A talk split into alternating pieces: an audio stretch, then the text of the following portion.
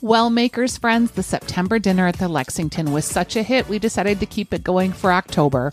We're hosting another Makers of Minnesota dinner at the Lexington in St. Paul. Not only will you be front and center with some of the best makers in the Twin Cities, but you will be treated to a three course dinner, compliments of Chef Antonio from the Lexington, who'll be using the featured makers' ingredients in the courses that he's making for this special event. Our October dinner is Tuesday, October 26th, and tickets are $98. Our featured makers are so fun, including Sweetland Orchard out of Webster, Minnesota, who's making beautiful ciders, apple ciders, and hard ciders at their orchard with over 50 varieties of apples. And also on deck is the humble goat cheese made by the folks at the award winning Stickney Hill Dairy Company and K Mama sauce, the slightly spicy and slightly sweet K Mama Korean hot sauce. I'm just crazy about this sauce, and my friend and maker Casey calls it the Korean ketchup. He puts it on everything at his house, and I do too. And it's featured in the first ever Makers of Minnesota holiday box filled with my favorite products from makers in the Twin Cities. So we'll be taking orders for the boxes on site at the Lex too, which I'm excited about. I just can't wait to see how Chef Antonio will use all these ingredients in his multi course menu. We'll have a limited number of tickets for this special dinner, and when they're gone, they're gone. So go to the lexmn.com and sign up via Eventbrite for the Makers of Minnesota dinner for October. Get your tickets now at the lexmn.com for Tuesday, October 26th at the Lexington.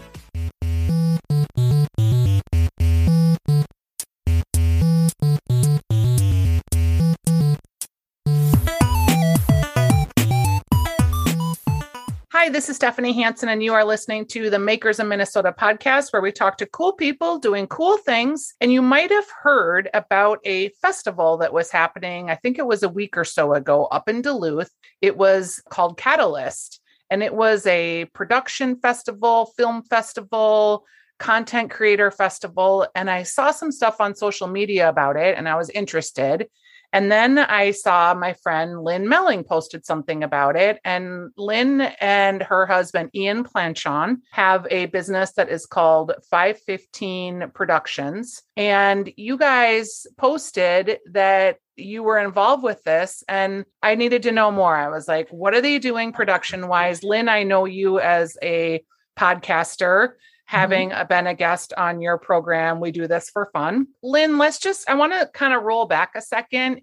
You and I were connected through my stepdad and your mom a while back, and you were looking to move to the Twin Cities and wanted to kind of grow. So, was that when you guys started 515 Productions, or Ian, had you already started it? He actually started it years and years and years ago, um, back in 2016 or 20, 2006. Yeah. wow, I'm really dating myself.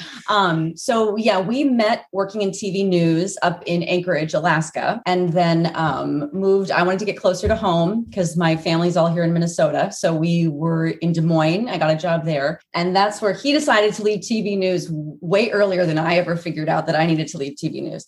So he left and started a video production business. It's um, 515 after the area code of Des Moines or Central Iowa to 515 Productions. That was in 2006. And I kind of I worked behind the scenes a little bit here and there on projects and really fell in love with the marketing, advertising, content creator, brand content side of things. But yeah, he really built it though. I was kind of in the background and he built it. So yeah, 15 years over the course of 15 years. Yeah. Ian, were you a cameraman at a news station? I was, yeah. I started out in the studio side running uh, um, studio cameras, which is when I let met Lynn because she was a reporter there at the time. And then uh, I went to film school um, because I really wanted to learn how to make uh, ski movies shooting with film cameras. Uh, but at that time, by the time I got to film school, they had just transitioned out of film and into digital. So I missed the film world by about a year. And so, yeah, I learned how to use digital cameras that were all the rage back then. And it's kind of been my thing ever since. Who's the famous ski film guy? Which one? There's Warren Miller is kind yeah, of like that's the one I'm thinking knows. of. Yeah. So yeah. you wanted to be your own like Warren Miller. Did the move from film to digital coincide with the Apple and the iPhone and the film products? I was long before that, I believe. I mean, they had. Uh, I remember it actually pretty well when when I was in film school. The iPod with the touch wheel. Yeah that was their newest invention but iphone wasn't on on our radar yet. On you know i'm sure it was on their radar but not not out to us yet. We're kind of in a weird space too. Both you guys have experience in digital creation and audio creation because for the longest time you couldn't produce these types of products unless you'd been to film school or unless you had a you know full production studio and with radio you know you couldn't just start a radio show and you couldn't podcast because you didn't have a board and all the stuff.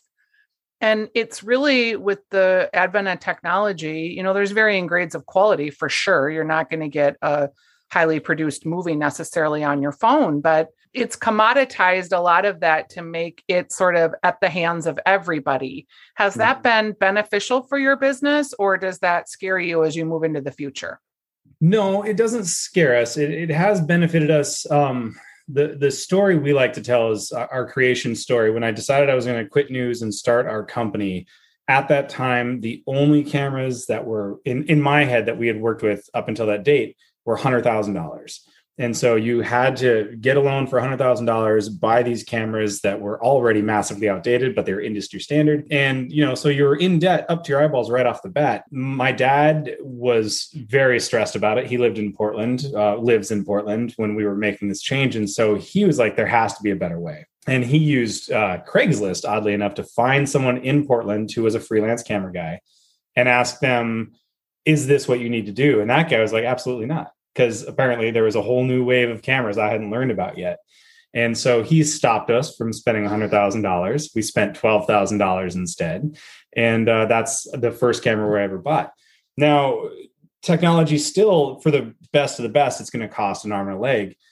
But the cheaper stuff, like you mentioned, your phone, is still an amazing way to learn how to do these things because there's technical aspects you know and there's certain rules you have to learn before you can break those rules and you can learn all that stuff using your phone as a camera. And so for our business i don't think cheaper cameras have hurt us because there's still really high end stuff that we can access but it's also there's also these smaller form factor cameras that are amazing. They can get us into smaller places and get us creative angles and all these things that we can do. And that stuff didn't exist 20 years ago you know? Or drones. Drones another thing. You used to have to spend 20 grand a day to have a helicopter flying around with your camera mounted to it you know? But now you, 1500 bucks and you got a drone for life.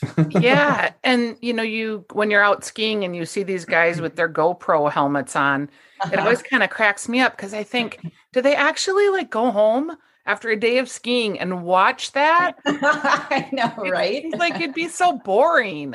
yeah, but you know, it's funny, like the to get kind of in the not to jump ahead too much, but the content sharing and creation side of it, GoPro created just an amazing, amazing world around their camera in the content sharing side of it. Um, and they came up with a whole a whole award program where for a calendar year people would submit their best clips from their skiing their biking their swimming whatever. And then at the end of the year gopro would award them with a certain dollar amount. I can't remember what it is. And so yeah these people are out there capturing all this content because they want to submit for gopro now you know? And it's like you got to buy the best gopro now because you need the better image so you can get in this award and win it. It's it's really cool. So when you guys decided to work together, so Lynn, you are like, okay, I'm going to take this leap. I'm mm-hmm. going to work with my husband. Did you decide to delineate roles or how hard of a decision was that to make? Because I worked with my husband for a long time. In some ways, it was the worst thing we ever did, and in other ways, it was the greatest. Yeah.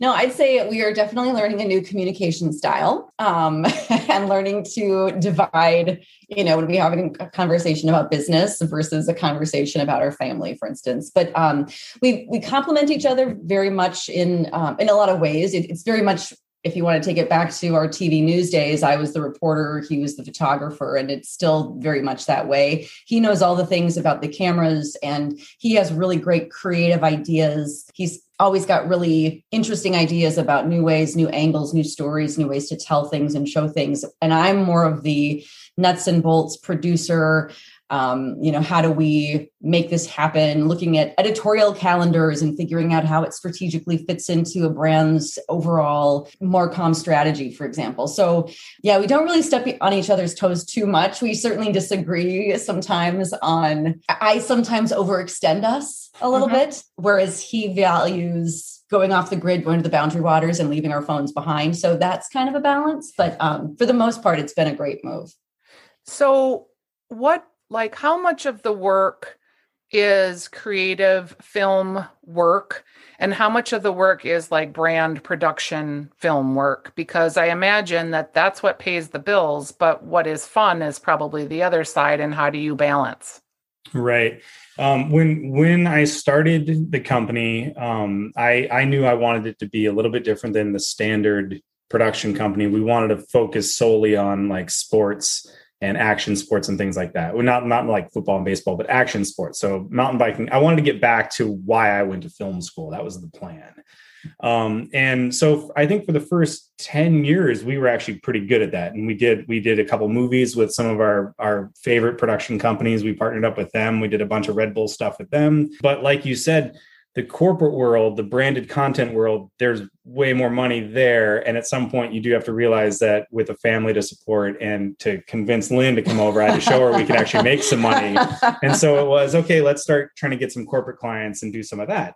Um, and so I'd say back in the day, it was probably like 70% was the creative fun stuff and now it's like 10% 20% but I'd, I'd say though to add to that that there are so many more opportunities. I think brands are really opening their eyes and realizing that if you want to create compelling content that that the target audience is actually going to pay attention to you have to get creative and you have to think outside the box. So we've been able to apply a lot of what Ian's background, you know, that the creative side of it and and brands, corporate brands um, want that for their to tell their stories. So that's been a fun. I think the the storytelling aspect of of corporate videos has really um, improved in the last I don't know few years, um, and uh, brands are willing to take risks more so than they used to be, um, which is which is fun and helps them stand out it helps differentiate them when they can tell their own authentic story so so how did this dovetail into catalyst and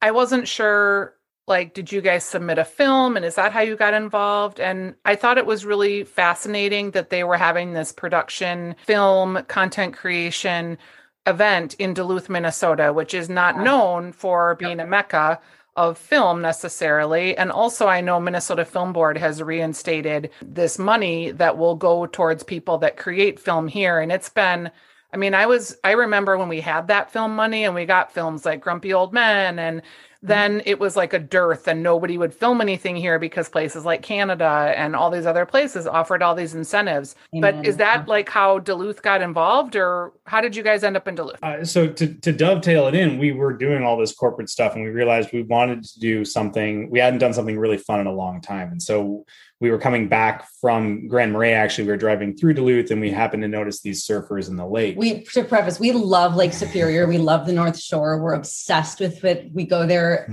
any chance we get. So um anyway, to continue. It's a great spot. Yeah. It is. And the it surfers is. are crazy out there. Yes. Exactly. Right? Yeah. And so that to me, it was like, man, that that's our heritage right there. And we need to do something creative. So we said we're going to try and do something with these surfers. Um, and so we started shooting the project in 2019, not really knowing what it was going to be. COVID stopped it, and that's a blessing and a curse. But during during the pause, we started sussing out a few more storylines that were in there that we knew about. And one of them was a very science based portion of it. The health of the lake is something that is dwindling a little bit, and it's got some people concerned, largely uh, a program called the Large Lakes Observatory, which is with the University of Minnesota Duluth. And so we we had been trying to conduct interviews with that group and with some representatives of Duluth, and they said this project you're working on has to get into Catalyst because it is a Duluth based film uh, series comp- festival and your project fits it perfectly. And so that was, that was our introduction to Catalyst. And, and so we entered, uh, we scrambled and we cut a short version of our documentary into a 20 minute series based episode and then entered it and it was accepted. That's so exciting. And Catalyst always happens in Duluth?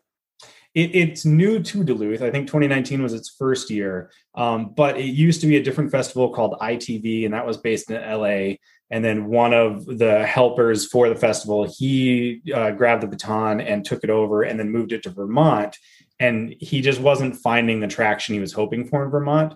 And so he apparently the story goes he drove all over the country looking for the next best place ended up in Minneapolis and he was like, Yeah, I mean, it's okay. It's got a great feeling, but it's not quite what we're looking for. And somebody said, Hey, go to Duluth.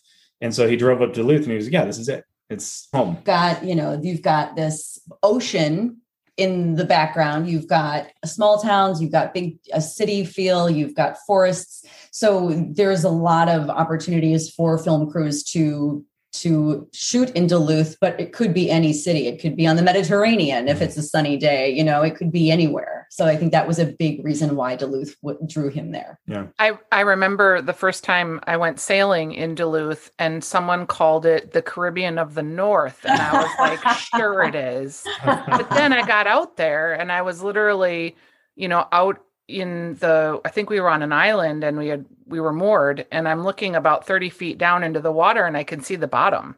Mm-hmm. and i was like wow this really kind of is like the caribbean. Once you get off the shore and you just explore the lake it's so varied and so fascinating and such a gigantic lake and huge and all the stuff you said about it it's so cool that it's right in our backyard, but also like other water, large bodies of water and water in general threatened. So I'm glad that you're able to bring attention to that. Um, the movie that you are is your movie done or is just the clip done? Because it's called Freshwater, right?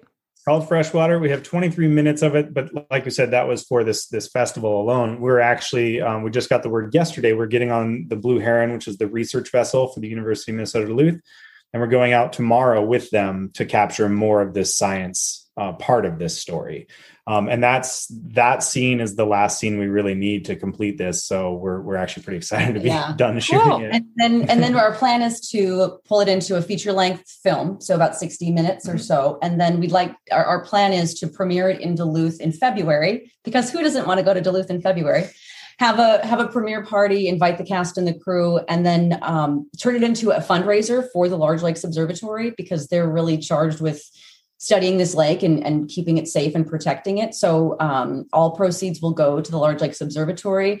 We're we're looking for we have some corporate sponsors who are interested in you know helping fund this. So um, if anyone out there listening would like to participate, we're happy to connect with you. Again, every proceed, every dime that we get will go back to the Large Lakes Observatory um, just to continue to help with research for the lake. And then you have to bring it in the fall in October to the Twin Cities Film Festival. Yes, that is absolutely the plan. Yep, that will be happening. Mm-hmm. Uh, that's a great festival, and I've been a part of it and looking forward to it's coming up in a couple weeks here. Can how do so?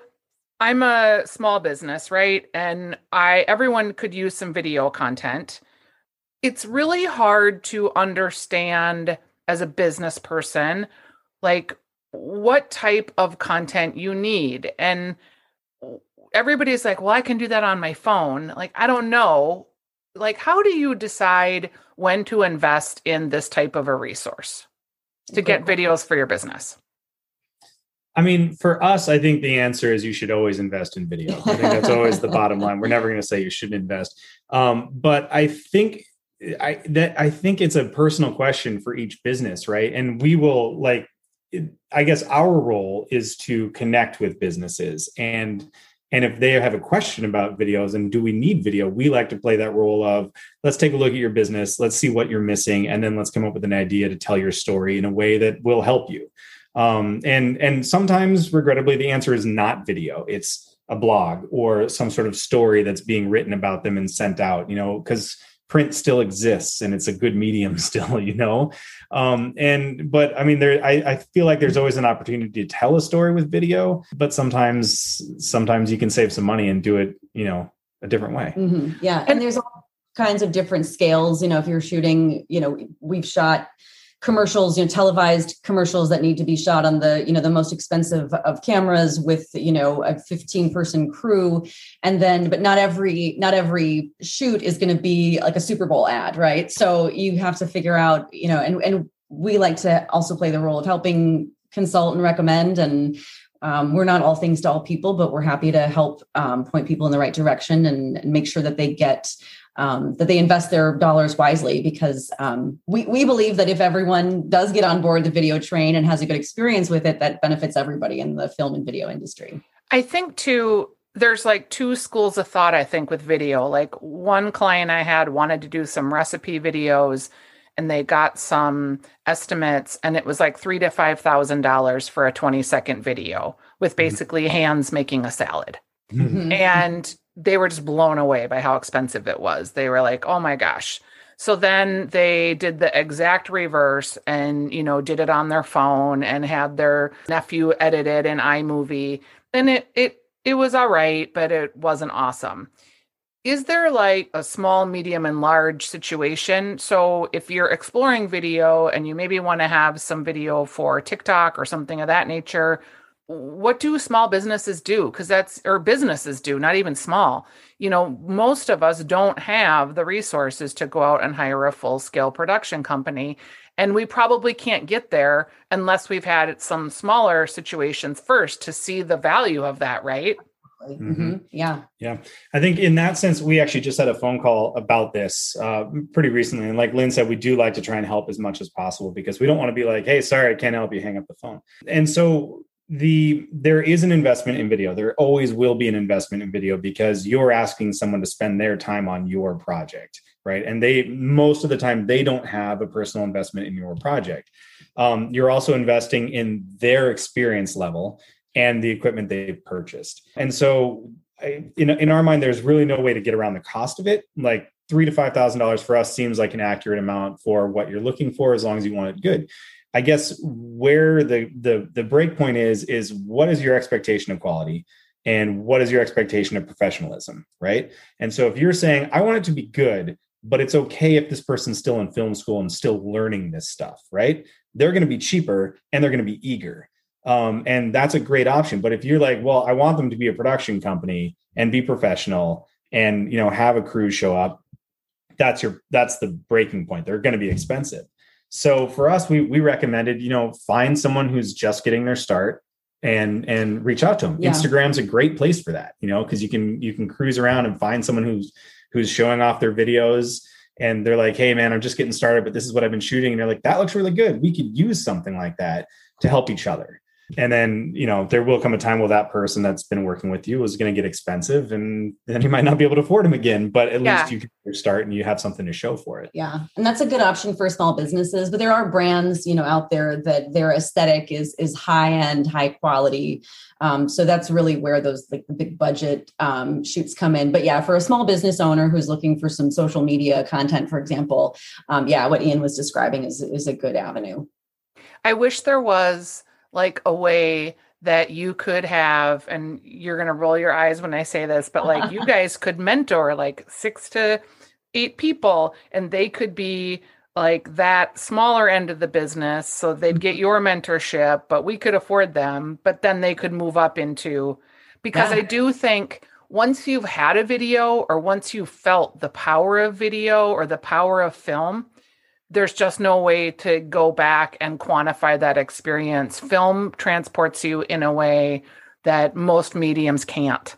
And so, what is the price on that? Depending on what you're trying to achieve, it's priceless, right? Yeah. And we're always open to like you know because that's that's how we got our start. We are always open to people reaching out who you know looking for advice and guidance, mentorship. Um, we really believe in paying it forward because that's how we got to where we are, and um, and you never know where the next Coen brothers are going to come from, right? right? Like you know, we're you just so we're always happy um, to to offer guidance and and suggestions and mentorship where whenever we can. Uh, my husband's father was an investor in the first Coen Brothers movie. Oh, really? Yeah. And, you know, just to hear that story about like, you know, these two little Jewish kids from St. Louis Park yeah. and how like they were just kind of weirdos and yet they kind of had something is pretty a, a pretty funny story. When you when you think about brands, how do you connect with them? Like, are you the salesperson, Lynn, or do people come to you? Like, I imagine you guys are pretty new to town, that you're always on the hustle. One of my passions is networking and coffee and happy hour. And that's, I love that. So that's, um, kind of my, my, quote unquote job now is to but yeah just meet with people and um, find out where their pain points are um, for the most part yeah most of, we have um, we get a lot of our um, business from um, google just you know yep. SEO um, search engine. But um, what I'm finding is with my role here now is really really trying to be an advisor and helping people understand how to use content strategically and effectively and efficiently. So if you're going to go spend 20 grand on a video shoot you know how can you use that video that you're shooting in a bunch of different ways? How could could you rip the video and turn it into a podcast? Could you turn that podcast then into a blog? Could you turn right. that blog into a thought leadership piece that you send out to a trade pub? You know so i think that's the what i'm looking at my role as being is really helping people understand how all of these content dots get connected and yeah. and video is you know the medium that we love but there's lots of like ian said there's lots of other ways to do that. And i have I'm kind of a mutt. I have a lot of different experience from you know the TV news world, from the PR world. I was recently you know corporate communications manager, so I draw from a lot of experiences, and I really find joy in putting the pieces of that puzzle together um, and helping because not a lot of folks in Marcom, corporate Marcom, understand necessarily how to put right. those pieces right. together. A lot of people are working in separate silos, creating duplicative content next to each other all day, not even realizing, like, hey, we could just, rather than making two pieces of content, we could make one, save everybody some time. It's more cohesive, more holistic. Um, it is. It is funny. You know, I do some social media for folks, and they have so much content, but they're constantly on this churn for making content. And I'm like, wait, just wait a second don't you? Didn't you just publish a blog over on linkedin? Like huh? that's 10 posts if we do it right you know like it's exactly. you only want to have one thoughtful piece of content a month that you can produce and that works in your lifestyle with your business give that to me and i'll turn it into lots of things yeah. Yep. People Absolutely. just feel like it always has to be like this new churning exactly. beast. Yes. And I just can that drives me crazy because content can be used in so many different ways. And it can and honestly, like who has ever offended when they see a piece of content twice. I mean, we listen to the same songs over and over and over again. We watch the same movies over again. At least I do. We watch The Office. I mean, we've watched the uh, like you know, the Office series every like I think we're on our third time. Like people don't get sick of watching really great content. So don't be afraid to put it out there more than once because chances are people liked it the first time around, they're going to like seeing it again. Yeah, that's a really good point of view. Ian, this is a totally random question, but as someone who's been on the TV side, I just die when I look at the camera people with the cameras on their shoulders. like, do you have like a horrible back from hoisting those around all the time? Yeah, no, I think um, you just kind of get used to it. It it is what it is. You know that that's the career we chose, and so you can't really complain about it too much. I will say though that as I I've advanced in my career a little bit, I've started investing more in having assistants who take the camera off my shoulder as soon as I'm done rolling. Yep. And that's really nice, you know. So so I'm not always holding it there and I can just hand it to someone that can take care of it for me. Yeah, and just the ergonomics of the whole camera holding. Yeah. You know, that's yeah. a weird question, but I'm hmm. constantly looking at these cameramen thinking, "Oh my gosh, they must have such back problems. yeah, they you know cameras have changed so much. Like when I was in the news world, they were pretty well balanced, and so it really wasn't too bad. And then they started making them really small, and so your hands shift forward, and so yeah, then then then your back started hurting a little bit, but since then they've come up with new uh, shoulder mounts you can adapt to your cameras and they've they've addressed that issue pretty well it seems like. All right fine. I'm glad that you have all right so if people want to get a hold of you if they want to start the conversation about how to incorporate video or possibly a film project how do they do that? Uh, I mean, you can Google 515 Productions. You can go to 515productions.com or you can just email Ian at 515 Productions or Lynn at 515productions.com. All right, guys. Yeah, yeah. happy to talk to anybody who's interested. So, and thank you so much yeah. for you know talking with us. This has been fun. Super fun to hear more about this world. I've always loved film, and I've been usually on the fundraising side of helping people get more money for film. But I'm glad that the Twin Cities is kind of back in the game, as it were. Absolutely, yeah, yeah. You and guys will be on the forefront. And quick side note: if anybody does want to watch the freshwater film, um, it is on our website. So 515productions.com. There's a little tab that says our films, and you can watch the 20 minute version that was entered into Catalyst. And um, so it's just right there. You can watch it from your couch. And it's pretty great to to support and champion Lake Superior because absolutely a beautiful, beautiful beast. All right, guys, thanks. Thank, Thank you, you, so much. much Have a good one. Bye.